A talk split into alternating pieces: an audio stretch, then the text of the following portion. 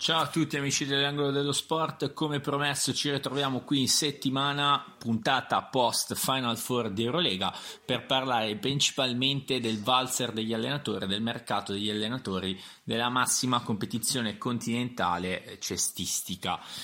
Partiamo subito dalla notizia di oggi, notizia di oggi prima ancora delle Final Four avvenute nello scorso weekend.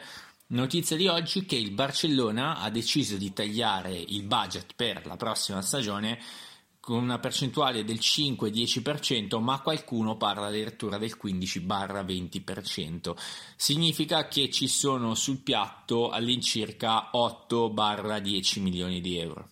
Ora, partiamo dal presupposto che solo il contratto di Mirotić vale sei milioni all'anno e infatti indiscrezioni dicono che a Nikola Mirotić è stato offerto un, un adeguamento, una, una decurtazione del cinquanta per cento dello stipendio, quindi da sei milioni a tre milioni per rimanere al Barça, se no puoi prendere la tua strada e andartene.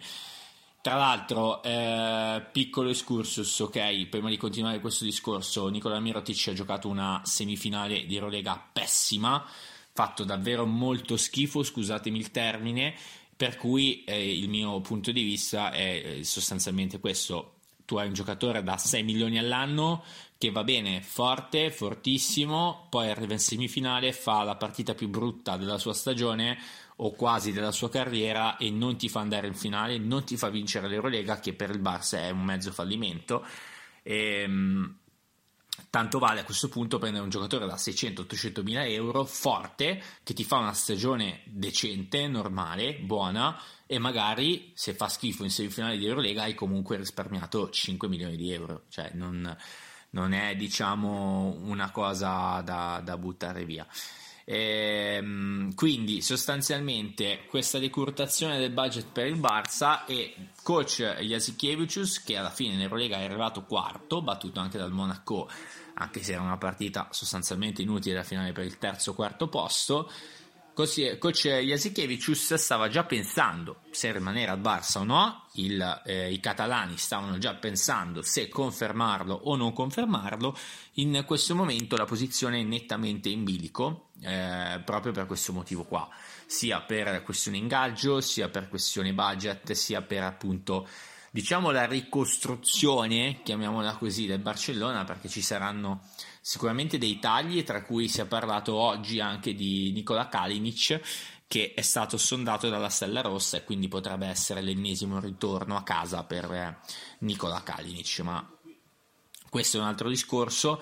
Se dovesse eh, partire Jasikevičius, si parlava di Pascual, ma si parlava di Pascual, anche lui eh, ovviamente catalano, ovviamente un culé nella, nell'animo, nel cuore. Si parlava di Xavi Pascual, ma prima che arrivasse appunto la notizia del budget dimezzato, eh, qua non dimezzato no, ma comunque con questo calo sostanziale, per cui ci sarà poi da vedere. È vero che Xavi Pascual ehm, è sostanzialmente Un, un barcellonista, è cresciuto nel settore giovanile da allenatore e ovviamente ha vinto anche l'Eurolega con, con questa maglia, con questa panchina più che maglia, quindi potrebbe anche accettare il ruolo che gli viene proposto, anche perché Pasquale al momento è ancora in forza allo Zenit San Pietroburgo, che come sapete è fuori dalle coppe europee, quindi anche a livello di visibilità. E detto questo, mh, c'è anche da dire che il Barça potrebbe ripartire anche un po' dalla Masia, eh, quindi spingere qualche giovane talento, tra cui il ragazzo italiano che mi sfugge il nome, non ce l'ho scritto qui sul, sul mio taccuino, che ha fatto molto bene in una delle partite eh, di, di A S B, e anche ovviamente i, i giocatori che sono già all'interno del roster molto giovani del, del Barcellona. Togliendo e passando a un'altra squadra, sapete benissimo che il primo nome che si è mosso è stato quello di Ergin Ataman, Ergin Ataman che ha firmato per il Panathinaikos. Panathinaikos, come sapete, eh, il, ehm, il presidente del Pana e, e i tifosi, la piazza, sono storicamente contro l'Eurolega, ma hanno fatto davvero un anno bruttissimo, una stagione bruttissima, e vengono da stagioni sostanzialmente molto negative nel panorama cestistico maggiore, e di conseguenza vogliono tornare nel basket che conta, chiamiamolo così. E quale occasione migliore se non affidarsi a Ergin Ataman, il, il bicampione, eh, bicampione di Eurolega, ormai non più in carica, ma bicampione di Eurolega e eh, quasi tricampione, perché vi ricordo che l'anno prima eh, era primo in classifica e poi c'è stato lo stop per il Covid, anche se avete visto quest'anno Olympiacos che ha dominato la stagione regolare fino a poi perdere in semifinale contro il scusatemi perdere in finale contro il Real di Madrid. Ehm, quindi eh, Ergin Ataman è sicuramente appunto il nome eh, principale nel um, principale per riportare il Pana in uh, nel basket che conta. Scusatemi, mi sono un po' impappinato con le parole, vi chiedo scusa. E cosa succederà? Che il Panathinaikos deve già muoversi sul mercato, eh, non si sa se rimarrà Bacon prima di tutto, ma eh, soprattutto Ataman ha un gioco fatto molto di solisti. Se voi pensate al gioco di Ataman eh, dell'Efes, eh, Larkin palla in mano o al massimo in uscita da qualche blocco con un pick and roll, Mizic palla in mano, ok, Singleton comunque molto tiro da tre isolamenti, Tibor Plyce tiro da tre dal pick and pop. Quindi i giochi di Ataman sono, non dico molto semplici perché è un grande allenatore, ma impuntati molto sui solisti, quindi sicuramente avrà bisogno di eh, gente di, eh, di livello e solisti ehm, solisti con caratteristiche appunto individuali di uno contro uno che possano dare un vantaggio alla propria squadra, ecco, mettiamola in questo modo. Non abbiamo invece notizie su eh, il posto che ha lasciato vacante l'ex allenatore di Siena, ovvero appunto quello di allenatore della squadra turca dell'Efes Istanbul. Si parla anche qui di coach Xavi Pascual e Trinchieri. Eh, quindi il nostro Andrea Trinchieri, affronteremo dopo il motivo per il quale ve lo sto nominando. E eh, Pasquale appunto, come abbiamo detto prima, vicino al Barça, ma con questa decurtazione del budget potrebbe tornare in auge appunto nel, nel mondo Efes. Eh, sarebbe una grande presa per la squadra di Istanbul, perché a me personalmente Xavi Pascual è un allenatore che piace tantissimo, è antipatico, si dice che sia antipatico, mi ricordo ancora dei time out in cui copriva la telecamera per non far vedere gli schemi, cosa tra l'altro vietata dall'Eurolega, infatti era stato multato, ma Xavi Pascual dal mio punto di vista è un grande allenatore, ok? E, e quindi secondo me merita una grande panchina e potrebbe dare tantissimo all'Efes, Efes che ovviamente è in fase di ricostruzione perché Eh, deve ricostruire qualcosa, deve cambiare qualcosa. È finito il ciclo di Ataman, secondo me è finito anche il ciclo dove Mizic e Larkin potesse, po- possano, po- possono fare quello che vogliono, palla in mano, eh. Ci sarà sicuramente qualcosa da, da cambiare in, um, in casa turca, nella squadra preferita da, da Erdogan. E altrimenti Trinchieri, Trinchieri che ha fatto ottime cose con il Bayern Monaco, non è, ripeto, al momento ehm, più su una panchina di Eurolega, perché perché il posto di Trinchieri eh, al Bayern Monaco è stato preso da Pablo Laso. Pablo Laso, ex allenatore del Real Madrid, con cui ha vinto tutto, e quando si dice tutto si intende tutto. Pablo Laso ha dominato negli anni in cui era il Real Madrid, Eh, salvo poi ovviamente lasciare mh, ora non mi ricordo sinceramente se era stato esonerato o se ne è andato, ma se non sbaglio è stato esonerato. E Pablo Laso, che tra l'altro è stato anche male, ha avuto eh, un accenno di infarto se non ricordo male nello, sco- nel, nello scorso inverno, ma ha accettato la panchina del Bayern Monaco. Ovviamente il Bayern Monaco, prendendo Laso, non che non puntasse su Trinchieri, ma Trinchieri è un grande grandissimo allenatore con il materiale che ha. Come, cosa voglio dire? Voglio dire che date una squadra di dodici giovani a Trinchieri, non potrà mai vincere l'Eurolega, ma ve li svilupperà facendoli diventare dei grandissimi giocatori. Trinchieri ha sempre fatto il possibile con i giocatori che ha avuto. È anche vero che in quest'anno Bayern Monaco è andato molto male, anche a causa di infortuni, sia chiaro, anche a causa di eh, Lucic, che ha dato meno di quello che poteva dare. Ma eh, Non si, non si parla di una dirigenza scontenta in casa Bayern Monaco, ma anche in questo caso il ciclo dell'allenatore è finito. Io continuo a sostenere che il ciclo di un allenatore, dal mio punto di vista, il ciclo ideale di un allenatore sono tre anni, a meno che l'allenatore non rimarrà lì a vita come ha fatto Ferguson nel Manchester United, anche se è un altro sport. Per dire, Ettore Messina a Milano è ancora troppo. Detto questo, quindi il Bayern che vuole rifondare nella maniera più assoluta, e eh, dal mio punto di vista è, è una grande presa, perché Pablo Laso è un grande allenatore, è stato un grandissimo gestore di campioni sulla panchina del Real Madrid, e quindi si spera in casa bavarese che possano fare un mercato all'altezza del, del suo nome. E, e appunto abbiamo parlato di Real Madrid, ovviamente confermato coach Mateo Chius. Mateo, ehm, parliamo subito velocemente, è stato criticato tutta la stagione, è stato massacrato tutta la stagione, soprattutto gli veniva impuntato il fatto che non avesse la squadra in mano più che i risultati, perché i risultati in un'Eurolega, come abbiamo sempre detto, vanno e vengono. Eh, si contestava questo di non avere il controllo della squadra, e poi dopo la rissa con il Partizan, apriti cielo, eh, Matteo, Matteo, Matteo Matteo se ne andrà a prescindere a prescindere, il Real vince l'Eurolega.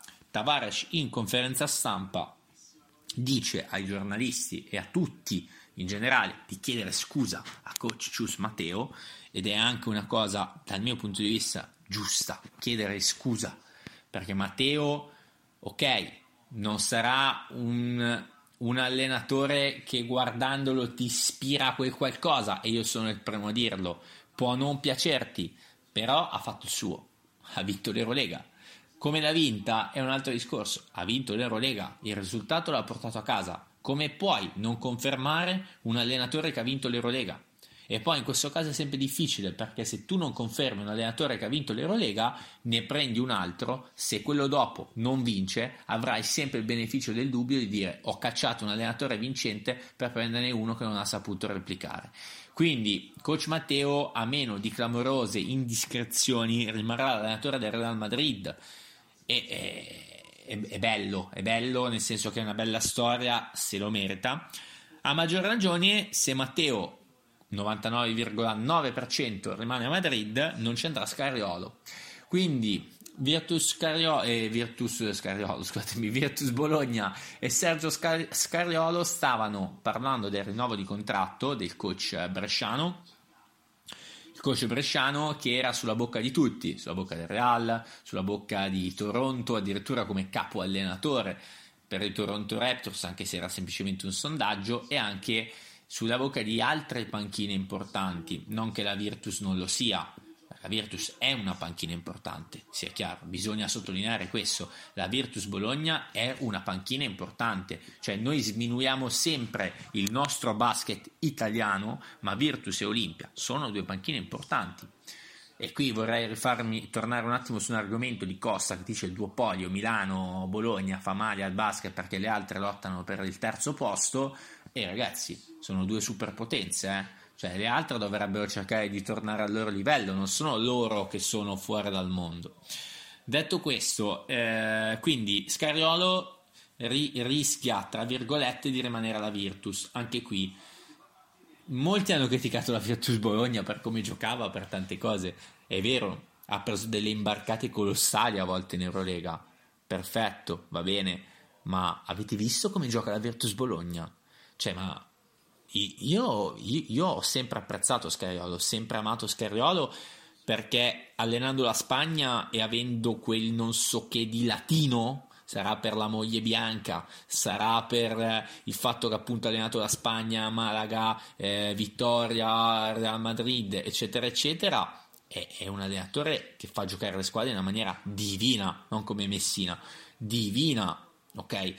Quindi io spero che Scariolo rimanga in Italia, non facciamoci scappare, Virtus, non farti scappare da un Sergio, non farti scappare da un Sergio, super mega ultra allenatore, teniamolo lì, a meno che non vada in N B A, allora se va in N B A diventerò il primo tifoso della squadra che allenerà, sia chiaro, perché è un super allenatore e merita il meglio. E io tifo Olimpia, ragazzi, eh.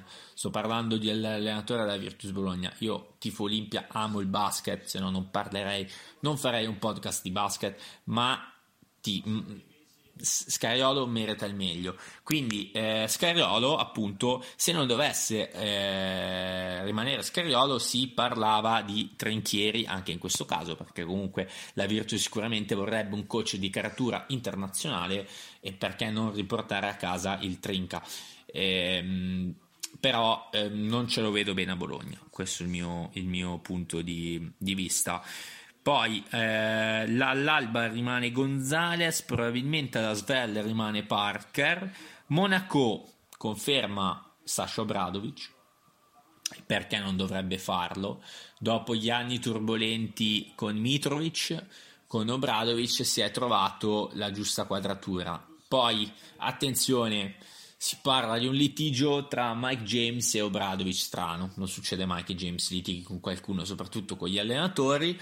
Aveva litigato a sua volta con Mitrovic, dovrebbe aver litigato anche con Obradovic, e um, Obradovic che tra l'altro avrebbe, avrebbe detto abbiamo visto due partite diverse, riferendosi a Mike James. È un, um, una situazione strana, ma il Monaco continuerà con Obradovic, ne ha fatto ottenere il risultato più importante nella storia di questo club, e di conseguenza ora è difficile pensare che il Monaco l'anno prossimo possa ripetersi, ma mh, l'importante è avere una squadra solida. E è anche vero che a me la squadra che aveva il Monaco non piaceva più di tanto, ed è sbagliato pensare che i risultati ottenuti però siano frutto di Mike James. Mike James è un grande aiuto, Mike James ti aiuta a vincere le partite, a volte te le vince anche da solo per tutto quello che fa. Perché ricordatevi una cosa, un grande giocatore non è soltanto quello che fa tanti punti o tanti assist, è anche quello che porta via le difese e libera spazio per i compagni. Questo è molto sottovalutato, questo aspetto, cioè molte persone non lo capiscono. Quindi contento che il Monaco continui con Obradovic, almeno queste sono le prime indiscrezioni, eh. Poi più avanti nel tempo magari ne sapremo di più a fine campionati. Però c'è da capire la questione Mike James, perché non penso che potranno rimanere tutti e due. Eh, Barzokas vince la stagione regolare, basket champagne, davvero, il basket più bello d'Europa, perde poi la finale l'ultimo, con l'ultimo tiro di Sergio Yul. Eh, è un peccato, è un peccato. Ora non penso che cambierà la vita di Barzokas, perché comunque l'Eurolega l'aveva già vinta, se non sbaglio due di fila. Eh, sempre con l'Olympiakos, eh, però fa male per lui, fa male per tutto l'ambiente. Ha già detto però che lui rimarrà all'Olympiakos, non penso che l'Olympiakos se ne disfarà, eh, che, che lo manderanno via assolutamente. Perderà probabilmente Bezenkov, eh, che è stato visto più volte da coach Mike Brown, allenatore di, dei Sacramento Kings, e, e di conseguenza farà il salto in N B A. Eh, spero per lui che lo faccia da protagonista, quindi non da, da comprimario. Ovviamente da protagonista intendo che vada di là per avere un minimo di, di minutaggio, un minimo di gioco, perché sennò non avrebbe senso dal mio, anche se si parla tanti, tanti bei soldini, ricordiamolo. E quindi Barzokas rimarrà all'Olympiakos con la speranza di vincere poi l'Eurolega, ma attenzione, avete visto tutti che la differenza tra vincere il trofeo più importante e fare una stagione da campionato e Coppa di Grecia probabilmente è, nu- cioè è pochissima, è un tiro, è un tiro, la competizione è altissima. A volte si parla dell'N B A dicendo una vince, ventinove perdono, più o meno è così anche qua, eh? Cioè una vince e chi arriva secondo non è contento, non solo per i soldi spesi, ma proprio per l'impegno e, e-, e la profusione fatta in stagione. Olimpia, Olimpia Milano, rimane Messina, e qui lo dico con molta tristezza, io non sopporto più Ettore Messina. Ettore Messina è un grandissimo gestore di campioni ai tempi, si sta dimostrando dal punto di vista del gioco non adatto per una squadra come l'Olimpia, con giocatori forti, ma molto, cioè di solito i campioni che erano all'Olimpia sono sull'orlo del tramonto, tolto Kai Lines che è arrivato in un momento di massimo splendore sostanzialmente. Il Ciaccio ha fatto ancora la differenza, ma il Ciaccio si gestiva da solo. Messina non ha un gioco, l'Olimpia gioca male, poche volte gioca bene, non si capisce quello che vuole fare, rotazioni minime, giocatori che marciscono in panchina anche nel campionato italiano, per cui io non sono assolutamente contento che rimanga Messina, preferivo un cambio di guida tecnica anche per lo spettacolo, non solo per il gioco, perché poi la stagione storta va bene, capita, magari l'anno prossimo vince l'Eurolega Milano con Messina in panchina, però siamo al solito discorso con Allegri nel calcio, va bene vincere, va bene arrivare primo, secondo, terzo, però a volte il tifoso o comunque l'appassionato vuole anche vedere una buona pallacanestro, non vuole soltanto vedere una vittoria o una sconfitta, cioè, se voglio vincere o perdere prendo la PlayStation, gioco io, se vinco mi sento forte, se perdo da professionisti voglio il meglio per la mia squadra, ma avere almeno un minimo di gioco. A volte è quasi meglio una sconfitta giocando bene che una vittoria giocando male, perché quando troppe vittorie arrivano giocando male significa che c'è qualcosa che non va e nelle difficoltà non vincerai mai. Quindi non sono contento. Al Maccabi rimarrà Katash, Katash chiamatelo come, come volete. Ottima stagione, grandissima stagione, nessuno avrebbe puntato su questo allenatore, nessuno, nessuno, e non ditemi che l'avete fatto. Ha portato il Maccabi ai playoff, davvero per pochissimo, non si è qualificato per le Final Four e io penso che se il Maccabi avesse sfidato l'Olympiakos sarebbe potuta essere un'avversaria degna, avrebbe perso col Real, perché non penso che una qualsiasi altra squadra avrebbe battuto il Real in queste Final Four, era una squadra in missione. Però il Maccabi ha, a te ha fatto anche una buona pallacanestro, il Maccabi era una squadra divertente da vedere, se conferma il nucleo di quest'anno io penso che l'anno prossimo possa davvero essere nelle prime quattro posizioni della stagione regolare. Partizan ovviamente neanche a dirlo, conferma coach Zelimir Obradovic. Purtroppo ha perso il timone della squadra dopo gara due, non solo per colpa sua, è, è macchiata la sua prestazione in panchina da gara tre, dove la squadra totalmente in balia del Real Madrid, eh, dopo essere stata comunque in vantaggio di quattordici o quindici punti se non sbaglio, perché se non sbaglio era così, vincendo gara tre chiudevi la serie, si è fatta rimontare, eh, ok non è facile, parliamo dal divano, non dalla panchina del, della, dell'arena serba, eh, però eh, questa è una macchia, diciamo, della sua stagione, perché poi una volta in semifinale il Partizan avrebbe potuto, secondo me, davvero fare, eh, fare tutto e di più, anche perché poi avrebbe, avrebbe beccato l'Olympiakos in finale, probabilmente, perché Barcellona non era un pericolo dal mio punto di vista, e, e, e avrebbe, avrebbe anche potuto vincere, vi dico questo dal mio punto di vista. Zalgiris dovrebbe confermare coach eh, Max Vitis, che ha fatto un miracolo portando lo Zalgiris ai playoff, però ha dato una squadra a quest'uomo, cioè, ok Zalgiris non ha i mezzi economici, la squadra ha stato tutto quello che vogliamo, però dategli una squadra, perché con quei quattro non brocchi ma quei quattro giocatori normali che ha, fare un altro anno così è secondo me un anno di sofferenza. Zalgiris è squadra che deve stare in Eurolega per forza, perché rappresenta la Lituania, uno dei paesi cestistici più importanti del mondo, e, e meno male che c'è lo Zalgiris, anche per il colpo d'occhio della Zalgirio Arena, però speriamo che, eh, che venga data una squadra a quest'uomo, e se rimarrà, perché non ci sono ancora conferme. Fener rimane ut- i Tudis, eh, qualcuno diceva di no, qualcuno diceva di sì, c'è, c'è da capire, c'è anche da dire che i Tudis a piedi non è, perché i Tudis è allenatore della Grecia, quindi qualcosa da fare ce l'avrà anche quest'estate. Ehm, io, io sono dell'idea che rimarrà il Fener, ma occhio, perché se gli verrà proposto la panchina del Barcellona, che cosa fai? Rimani al Fener o vai al Barça, anche se in realtà non ci sono queste indiscrezioni, quindi tutto fa presagire un, un una rimanenza di Tudis in casa giallonera, eh, Fener che era partito a mille, salvo poi scivolare e qualificarsi poi per il playoff uscendo alla fine eh, in gara cinque contro, contro l'Olympiacos, quindi anche lei è un passo dalle Final Four, ma non ha mai dato l'impressione di poter arrivarci a Kaunas. E quindi i Tudis dovrà lavorare molto su questo, fermo restando che Calates comunque è in una fase discendente della carriera e che la squadra è nettamente da rifondare, perché non si può basare soltanto su quel talento di Marko Gudurić.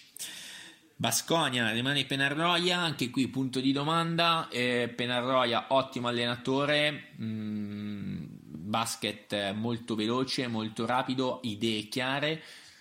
Penarroia merita sicuramente una panchina di Eurolega, dovrebbe essere quella del Baskonia, anche perché con la mentalità spagnola che ha, io rimango dell'idea che Penarroia sia un giocatore, eh, un allenatore, scusatemi, da squadra spagnola, considerando che tutte le altre sono sostanzialmente impegnate. Penso che rimarrà al Baskonia, e alla Stella Rossa dovrebbe rimanere Ivanovic. Nulla da dire su questa panchina, non mi esprimo. E, ok, questo è il valzer delle panchine. Siamo arrivati alla fine di questa puntata, parleremo nella prossima del valzer delle panchine N B A, tanti esoneri, tanti ma tantissimi esoneri. E speriamo che il mercato, il basket mercato di Eurolega sia molto, molto fitto, molto importante, ci siano molte rifondazioni per darci poi un avvio di stagione stupendo. Ricordiamoci che in mezzo c'è anche il mondiale, e ragazzi io non so davvero che cosa dirvi se non augurarvi un buon basket. Godiamoci i playoff, le finali N B A, godiamoci i playoff di L B A e per chi ha tutte le altre piattaforme anche i vari playoff delle squadre estere e dei campionati esteri. Io vi saluto, vi ringrazio, se vi è piaciuto questo podcast, questo episodio, ovviamente recensione da cinque stelline, avviate le notifiche, seguitemi e ci sentiamo alla prossima. Ciao!